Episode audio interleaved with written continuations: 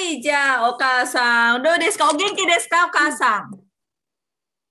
はい、元気です。ね OK。えっ、と、今日はですね、2回目の打ち合わせなんですけども、あの、この間ね、すごく面白い話を、うんあの、聞かせてもらって、で、えっ、と、着物についてですね、お母さんはもう、あの、20年間、その、金沢のクラブ？着物クラブ？着物クラブ、うん。そう、金沢着物クラブ20年間、あの、会長 やってらっしゃるんですけれども、あの、そのきっかけとしては、えっ、と、に、えー20年前に、あの、娘さんに、あの、着せたいと、ね、あの、成人式でしたっけ？そうそう、そ成人式の、まあ、娘さんに自分でこう着せたいので、それで習い始めたんですね、うん着物を着付け。う。はい、そう。そうです。はい。はい。OK。で、えっ、と、今回はですね、その、まあ、あそうですね、うん会員、あその、えー金沢着物クラブの会員も、えーある時期、こう、素材をもらって、で、急に90人まで出しましたね。そういう話も。はい。それで、2つに分かれて、こう活動してきたんですけれども、最近はまた少なくなってきたから、まあ、一つになったということですね。はい。うんで、えーっと、今回はですね、そう、そういうクラブがあって、なんかすごいなと思ってね。で、あと着物が年配の方、まあ、クラブに入っているのは、まあ、年配の方がほとんどというあのも聞いて、うんえ40代が一番若いでしたっけ？そうですね。ん本当、40代って言ったらもう2、3人しかいないですね。ああ、ほとんどにさその、今何人ぐらいいますか？そのメンバー。えっと、昨日ね、昨日会員名簿を作り直して、えー、54名でした。54名。ああ、うんはいはい。その中の4人が40代ってことですね。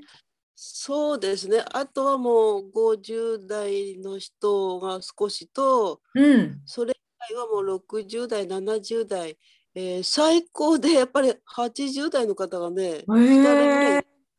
あ、そうなんですでもその方ねは。その方は入会した時まだ50代ぐらいだったから、あおのねお。年を召されましたけど、へえ結局最初の方からずっと入会のね方もいらっしゃるので、うんうん。私もだって発足発足した時はまだ40代だったから 今今は60代でしょ20年経つとみんなねもう年いくんですよ。そうですよね。いや、私とお母さんで会ったのも、えー10年前です。え？あれはそうですね。え2000 2000 2009年。2009年だからうんそうにだから12年前ですよね。12年前ですね。でも12、年前まだそう12年前でも私 50, 50代のもう終わりだからね。いやーもうその時、あのーすごいわからなかったんで、若いって感じがすごい今もあの感じてますけれども、ね、あのその時はね、あのホームステイ先がお母さんのところで、ね、その時お母さんあののもう着物のコレクションとかを出してもらって、で、なんかこういう模様ですよとか、なんかいろいろ説明をもらって、あ、その時はアビールさんでしたっけね？あの、サウジアラビアの、そうそうアビールさん。サウジアラビアの人と一緒に、まあ私はその時、んジャパンテントというイベントがあって、留学生が金沢に来るって感じでね、いろんな日本文化体験って感じで。それが毎年あって、で、最後、お母さん関わりしてたのは最後いつまでだったんですか？毎年やってらっしゃるんですか？そのホームステイ先として。もうだいぶ前ですね。お結局孫が孫が大きくなってうん。あのへ部屋がね子供部屋になっちゃったからうんで。きなくなったの。どうね、もうどれくらい経ちますかね。うん。で毎年でもお母さん、あの、受け入れはしてましたね。私たちだけじゃなくて。そうそうそう。毎毎年2人受け入れていましたね。うん。それもあの当時はね、あのー河北市のホーム、あのー河北市のホストファミリーではなくて、金沢プラグのプラ、金沢プログラムのホストファミリーだったんですよ。結局ね、金沢の、えーホストファミリーがだんだん少なくなって、うん、やる人が、いてくれる人がいなくなって、それで私たちは金沢プログラムで受け入れたんですよ。うん。最初の頃は、最初の頃は河北市のホストファミリーだったんですけど、途中からで金沢プログラムのホストファミリーになったんです。うーん、なるほど。じゃあ、お母さんはもう河北市ですけれども、こうね、あの金沢に、まあ、きその時もね、あの金沢市内で集まって、それでお母さん迎えに来てくれたんですね。うんうん、うんそうそうそうそうなんですよ。そうですね。その時ずっと2人受け入れていたんですけどやはり本当はね1人でもいいって言ったんだけど2人お願いしますって言われて それからずっと2人だった。あまあそう。留学生留学生やはり2人の方が心強いでしょう1人でおとあそうですね。そうですね。うんうんうん。話し相手ができるうから、んうんうん。それでデビーさんはアビルさんと一緒だったのね。はい。なんかもう海の方に歩いてたりして、あと、あの、えー、ぶどう、ぶどう狩りでしたっけね。うん、連れてってもらいましたし、すごくなんかもう、いやー、懐かしいなとかなんか写真見てたりしてますけれども、写真の整理してたら、お母さんとまたよ、あの、幼稚園でしたっけ保育園幼稚園でしたね。うん保育園ですね。うんね、あの保育園です。保育園でしたっけ？うん、その保育園に連れてってもらった時も、もう浴衣の姿ですごくなんか、それ、あの、いい思い出になりましたね、本当に。はい。じゃあ、そしたらお母さんもね、そういう付き合いから、今回はまた、あの、お母さんね、ぜひ、そのお母さんが、あの、着物と、えー関わる話について、あの、先生たちにですね、あの、また伝えてもらえたらなと思ってるんですけれども、多分、あの、クラブの話はい。も入れますし、ね、あの、いお母さんが着物と出会うきっかけも入れますし、あとは今回はですね、あの、着物の、あの、まあ、えーさっき話聞いたんですけれども、年配の方がほとんど、あの、多いと。で、若い方がなかなか、あの、えーまあそうですね、着物と関わりが薄くなってきてると。それ、そういうことに関して、クラブの活動としては、なんか、えーちょっと若い人をもっと、あの、呼ぼうとかいう、あの、なんか、えープログラムかなんか、そういうのってや,、やったことあるんですかね？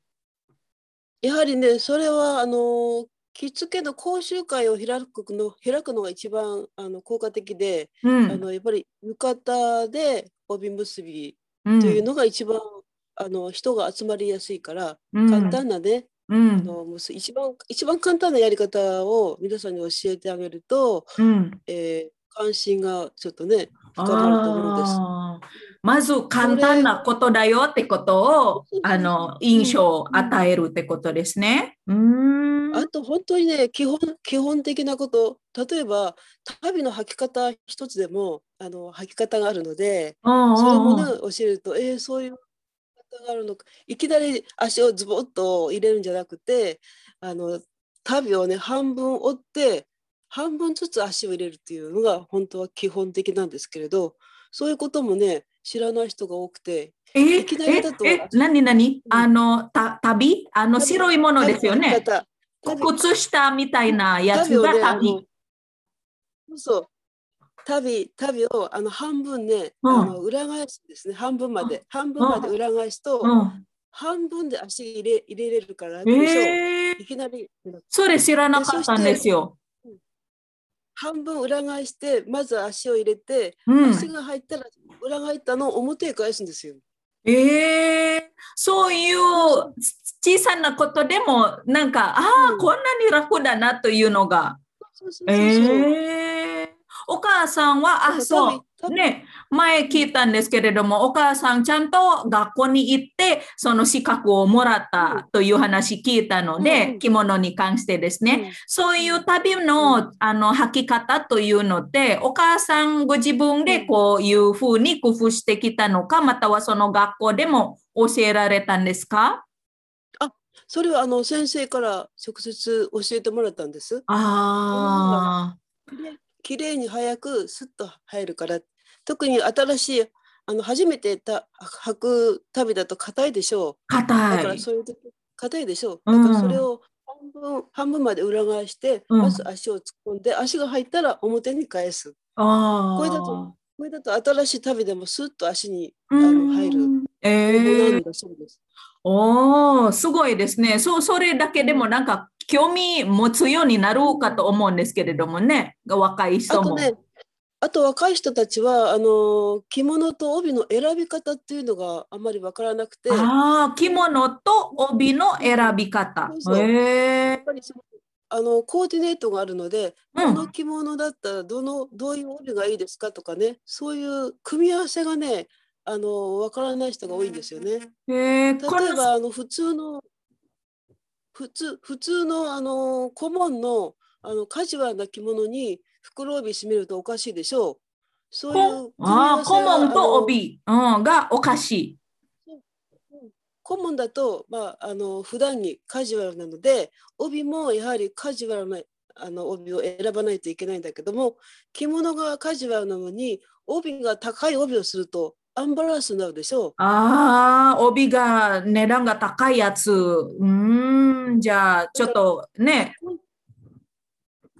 結婚式に着るようなああいうあの訪問着だったらやはり帯も少しあの豪華な帯をしてあげなくちゃいけないけどカジュアルの時は気軽な帯を締めた方がバランスがいいので、ああ。そう私もねき私も着物を習い始めた時にやはりそれが一番分からなくて、うん、このこの着物にはどの帯が合うんですかっていう質問をよく先生にした記憶があるんですよ。うんうんうんうん。ですから何でもいいからき着りゃいいっていうもんじゃなくてやはり着物と帯の、まあね、バランスが一番大事だということがやっぱり若い方たちにはちょっと教えてあげたいなと思います。うーんなるほど。そうですね。あの、うん思い出しました。この間の話し合いの時に、あの、一番大変なのが帯の、あの、結び方というのがあったんですね。若い人にとっては。うんまた、これもまた帯と、まあ、着もあの着物の、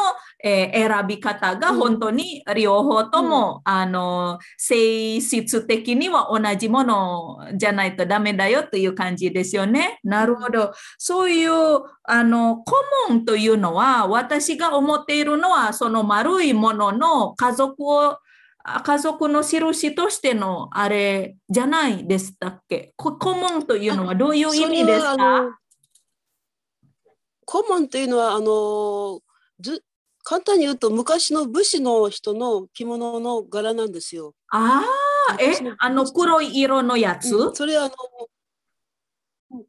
あのも紋が入ってるあのこ着物が顧問なんですけど今の今の現代で顧問というとあの花柄が全体的に花柄あったりとかね。ああのあ、縦花縦縞があったりとかそういうのがでもともと顧問というのは昔は武士の着物のあの紋紋が入ってる着物をです顧問ねと言ってるんですけれど、はい。うん。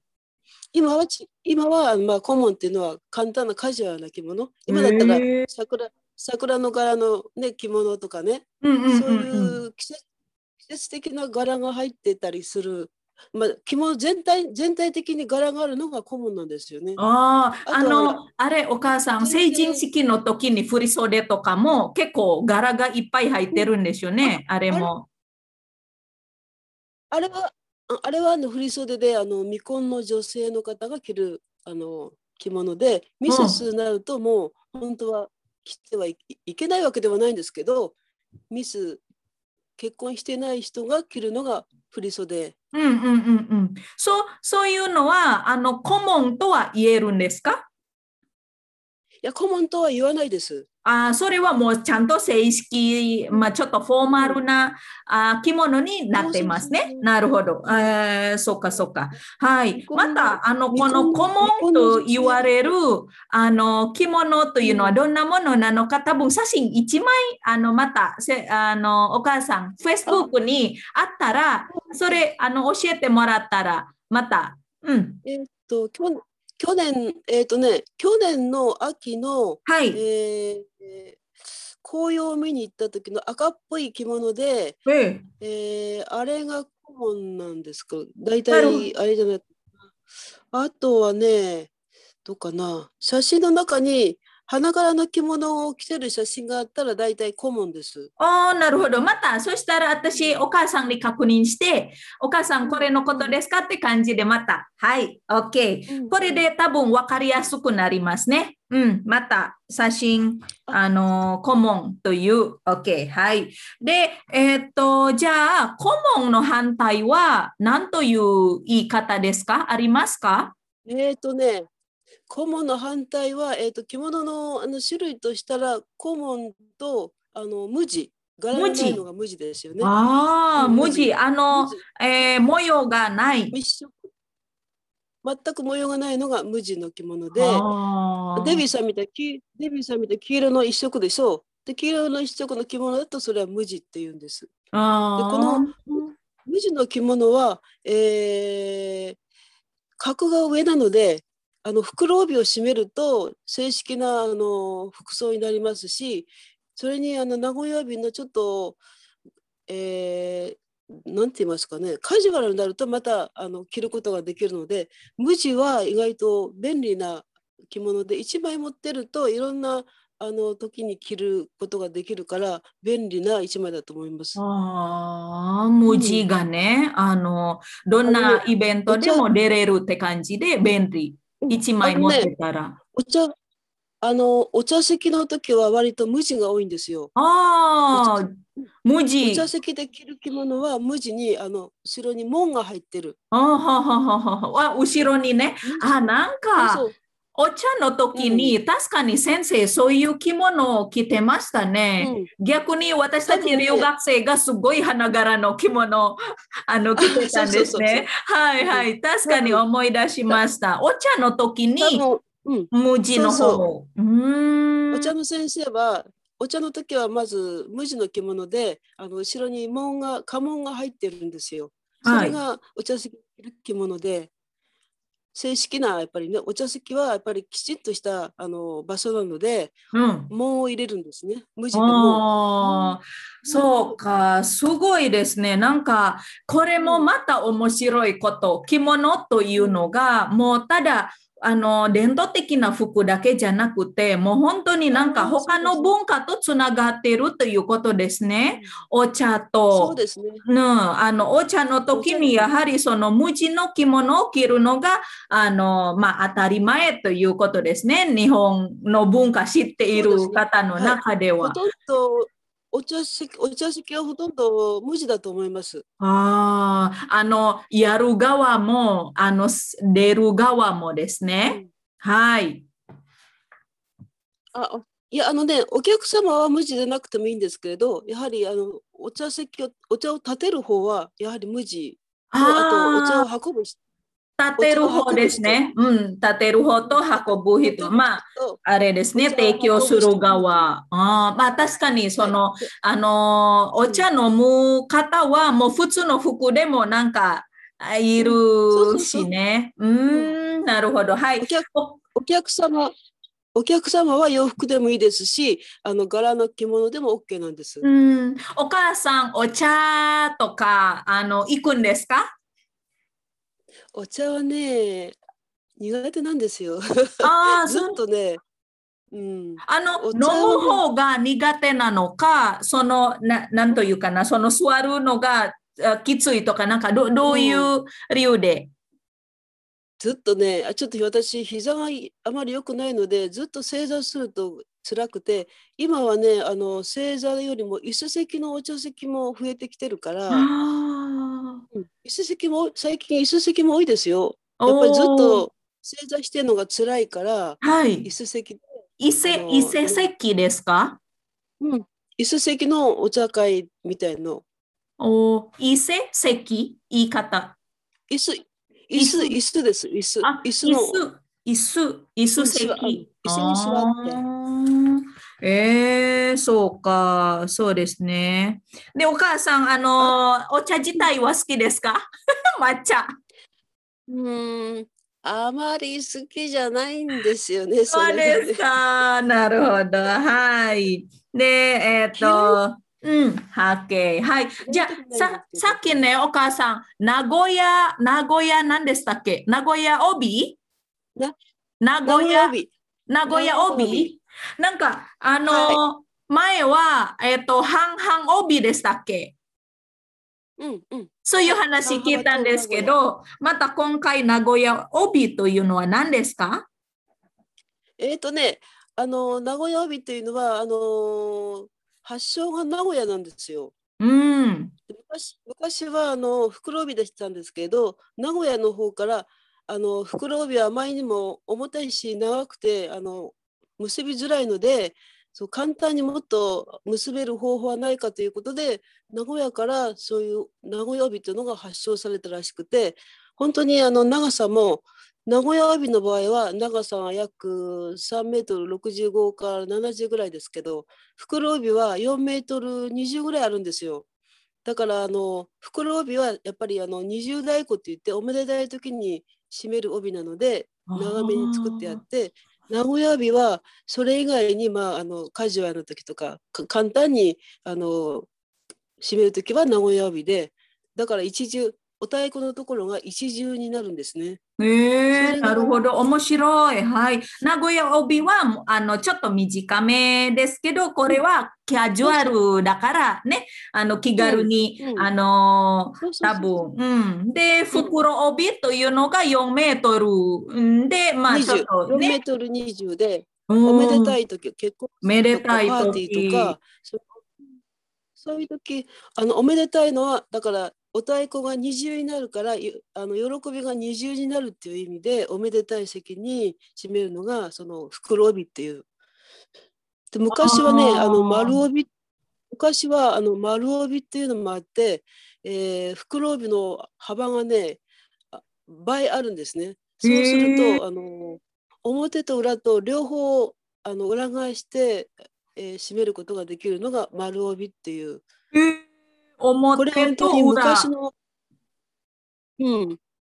これはね昔の武家の武家のご婦人たちが、えー正式にあの締めてる時はその丸帯っていう重たいあの分厚い長い 帯を一応ね締めるんですけどそれが重たくてい現在ではちょちょっと難しいから袋帯に変わってさらに簡単なのが名古屋帯さらに簡単なのが半幅っていううん形で、半幅ね、半幅。半幅帯ね。うん、うんそういうあのいろんなあの TPO に合わせた帯のあの選び方と着物のコーディネートですよね。でも、お母さん、その、その変化があるのが面白いですね。多分昔、この丸帯と言っても一般の人は着ないですよね。多分ね、偉い人とか。そうそうそうそう。あとはね、うん。あの花嫁花嫁さんの帯結びも昔は丸帯であの、へー。帯帯締めたんです。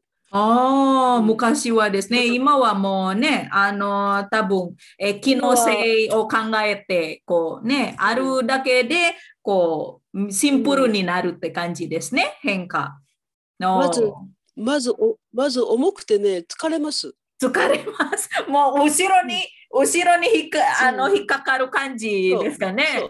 もう確かに重い重い重いからね。それにあの全部ねあの織物が多いんですよ。刺繍とか織物が多いからさらに重くなるんですよ。ああ織物ですね。お母さん結婚式の時はどんな帯着たんですか、うん、えっ、ー、と私はやはりあのと子供娘と息子の結婚式の時は黒あの黒留めって言ってあの正式なね着物に、えーと、おめでたい柄の袋帯ですね。おめでたい柄というのはあの丸が丸が多いのはやっぱおめでたい柄なんですよ。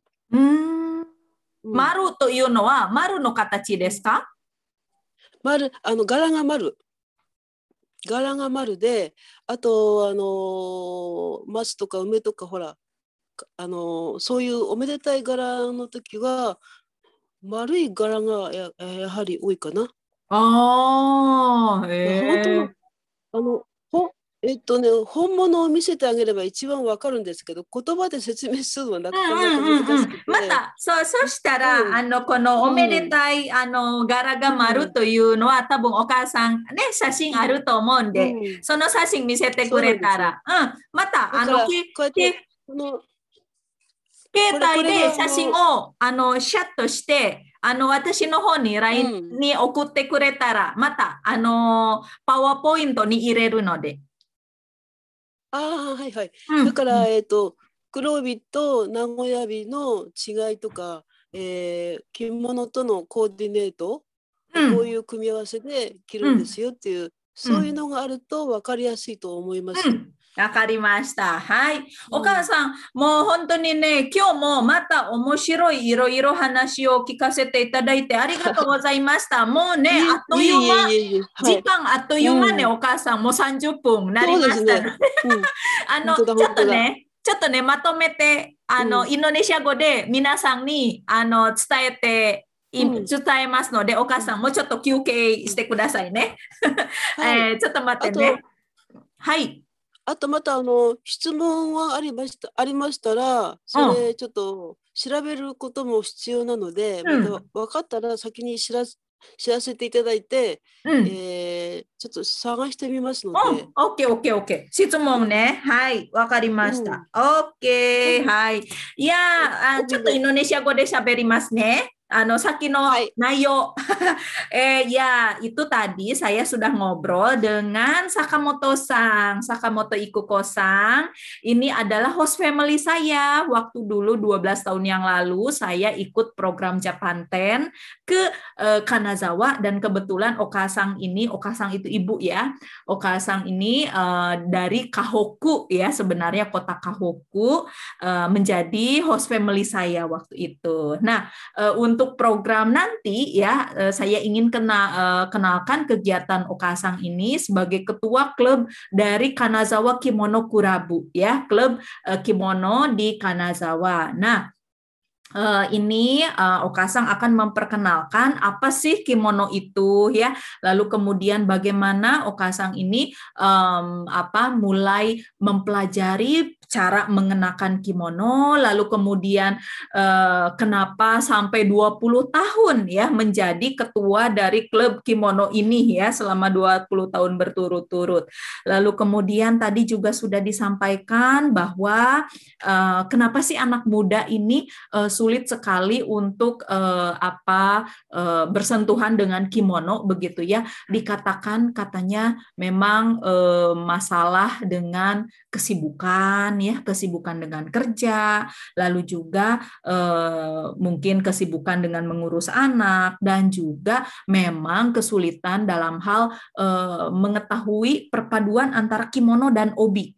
Obi itu kayak ban apa pinggang ya uh, yang dililit di pinggang ini perpaduan itu harus seimbang.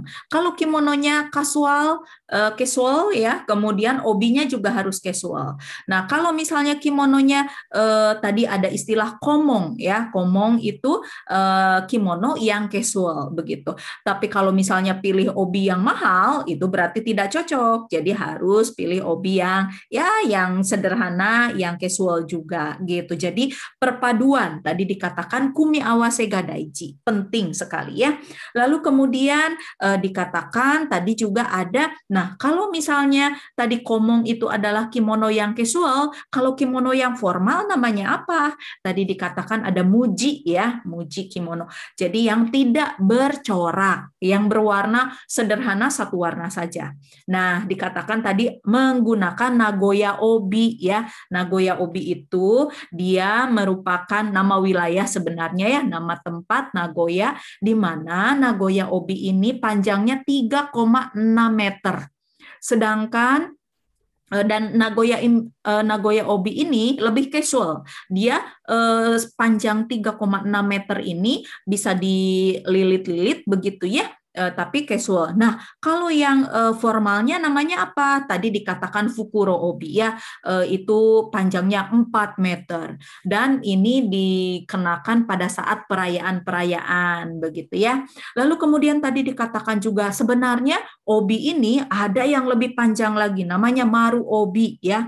Maru Obi ini bisa sampai dua kali lipatnya dari Fuk, uh, Fukuro Obi ya, seperti itu. Jadi memang ini uh, apa uh, terkait dengan obi ya atau ban yang uh, dililitkan di kimono ini penting sekali pengetahuan kita ya untuk mengetahui ini. Oke bagus sekali dan uh, semoga uh, pembicaraan kami hari ini ya bisa menambah uh, apa budaya ya budaya uh, terkait dengan budaya Jepang. Terima kasih ya sudah menonton. Okasang, kongkai mo arigatou gozaimashita. Mata, hai. はい。一つ質問あります。はい。私はあのそのデイビーさんのインドネシアの民族衣装のことを逆に知りたいんですけど。お、オッケーオッケー。そしたら、あの、また LINE に送りますね。うん。うん。そういうあのあの着方とかそういうのをちょっと私も知りたいなと思うんですけど。OK、OK、OK。はいはい。はい、えっ、ー、と、インドネシアの伝統的な、えー、服もああれですね。お母さん知りたいということで、また、そしたらじゃあ、えっ、ー、と、はい、文章で送っといて、また次の打ち合わせにまた話し合いましょう。その、はい、わかりました。うん、いいですね。はい。わ、はいはい、かりました。OK。じゃあ、今回はお母さんありがとうございました。本当に。では、またね、お母さん。さようなら。はい。